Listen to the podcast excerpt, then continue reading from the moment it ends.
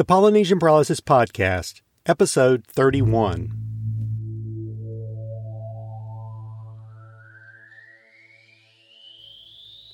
In the last episode of the Polynesian Paralysis Podcast, we looked at the book Molokai, The Friendly Isle, written by Marlene Friedman.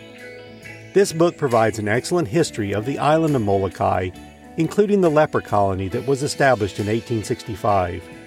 For more than a hundred years, this small Hawaiian island would be known as the Lonely Isle, but now it's the Friendly Isle, where residents live a relaxed and simple lifestyle, and some of them experience Polynesian paralysis. Today we look at an article that appeared in November 1991 edition of the Honolulu Weekly newspaper. This article, titled Hiding Behind the Aloha Spirit, was written by journalist Derek Davies. The Honolulu Weekly was an alternative weekly newspaper published in Honolulu from 1991 to 2013. It was started by Laurie Carlson to fill gaps in investigative reporting left by the two main daily newspapers, the Honolulu Star Bulletin and the Honolulu Advertiser, which were operating under a joint agreement at that time. In May 2005, the Honolulu Weekly acquired the Kona based Hawaii Island Journal. Unfortunately, due to low ad revenues and unable to find a buyer, publisher and managing editor Carlson would make the decision to stop the publication of the Hawaii Island Journal in 2008. Five years later, in 2013, the Honolulu Weekly would also cease publication. The article we look at today that appeared in the November 1991 issue of the Honolulu Weekly was written by Derek Davies. Derek Gwynn Davies was born in 1931 in Balham, just south of London, the son of a food broker. Davies attended Wallington Grammar School and studied at Cambridge. He worked briefly as sub editor for Reuters and then joined the British Foreign Service MI6, which sent him to Saigon and Hanoi around the beginning of the Vietnam War. He quit the Foreign Office because it refused him permission to marry his Japanese concert pianist girlfriend, whom he had met in Vienna, Austria. He worked for a while on the Financial Times and studied Mandarin at the School of African and Oriental Studies in London before joining the Far Eastern Economic Review in 1962. Just two years later, in 1964, Davies would become editor, a position he would hold for 25 years. The Far Eastern Economic Review was founded in 1946, and it was a small single page publication with about five reporters when Davies became editor in 1964. Davy was expressive and earthy, with an ambitious appetite and love at being at the center of things.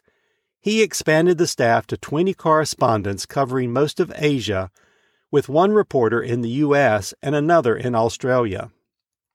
Davies was just the man to give the public expression to the emerging Asian economic miracle. His team brought in advertisements that added additional pages to the publication and provided revenue for editorial expansion. Davies did indeed open a window on the whole continent. The Far Eastern Economic Review rationale was economics and business but Davies understood that the political climate greatly affected the freedom in which businesses operate, so he did not avoid political issues. He was tough enough to brush aside the fears of powerful shareholders that political comment could get the magazine banned and its revenues curtailed. Like most great editors, Davies believed that a newspaper had to be trusted, which meant being honest in its coverage of the whole range of issues not sugarcoating or soft pedaling on the controversial ones. Readers should not be spoon fed with what the publication felt they needed to read. Rather, they should be given a broad range of information covering all aspects of life, and the smart ones would see how to make the best use of it. Of course, that approach meant that the Far Eastern Economic Review sometimes got banned or that the censors in various countries sat on an issue for days or even weeks. But all this added to the respect in which it was held. Under the guidance of Davies, the Far Eastern Economic Review would grow the magazine into a major source of news and comment on the region despite his love hate relationship with some of its prickly rulers. Readers of this paper were sure to find some item in its thick pages that would provide an essential clue to a better business deal somewhere in Asia, an exclusive interview with an executive in Malaysia, the real political lowdown on China, an analysis of India's economy, or some wickedly juicy gossip about the Philippines. Davies retired as editor of the Far Eastern Economic Review in 1990. He then spent a year in Hawaii at the East West Center in Honolulu as a journalist in residence. The article that Davies wrote in 1991, which appeared in the Honolulu Weekly and mentions Polynesian paralysis, was taken in part from a speech he gave in October 1991. In the article titled Hiding Behind the Aloha Spirit, journalist Derek Davies decries duplicity in the name of aloha. Let me read you the first paragraph of this article where Davies mentions Polynesian paralysis. Over the last year, I have found myself going around with a fatuous grin on my face, and I've probably been less productive than in any period of my life except possibly the years preceding kindergarten. So, no one can claim that I have not fallen beneath the spell of aloha, that I have resisted the spell of Polynesian paralysis, and that while here I have not been suffused with a general bonhomie towards my fellow men. He continues on the next page, writing, I want to assure you that I truly value the real spirit of aloha. In Hawaii, there is so much to enjoy and savor, so much physical beauty, both geographical and human. What I object to is the wrongful manipulation of the aloha spirit. I object to its exploitation by various interests who use it for the preservation of monopolistic domination of various markets, who invoke it to defeat and diminish competition, who pay lip service to it in order to more comfortably rip off the people of Hawaii. Davies goes on to point out that as a tourist or visitor to Hawaii, he does not intend to offend the people of Hawaii, but he thinks it's fair to point out that, all is not bathed in the aloha spirit in Hawaii. There are many, many issues, from the homeless in their temporary housing to sewage disposal to the extraordinary delays in implementing the allocations of Hawaiian homelands that excite cries of frustration and anger.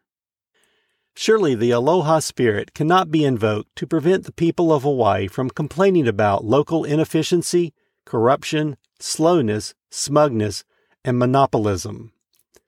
Surely we are not saying that the aloha spirit is fine as long as it doesn't impinge on my backyard, as long as it doesn't bring into question my leadership, as long as it doesn't introduce competition into my comfortable little business.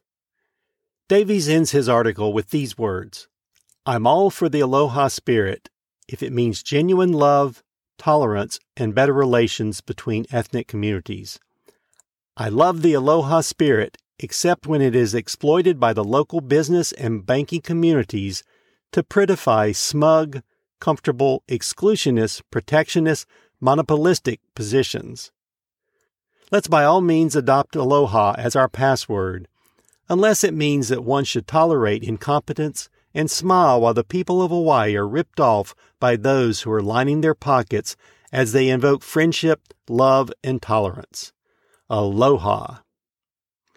Davies makes some good points and uses strong language in an attempt to shed some light on some of the problems in Hawaii, such as homelessness, sewage or waste disposal, and the rights of native Hawaiians to have access to and use their land.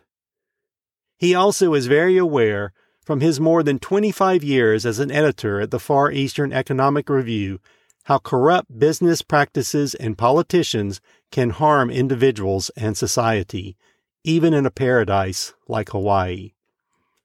Just note that Davies admits that after his year in Hawaii, he felt the aloha spirit, experienced Polynesian paralysis, found himself to be happy, with a pleasant and affable disposition most days.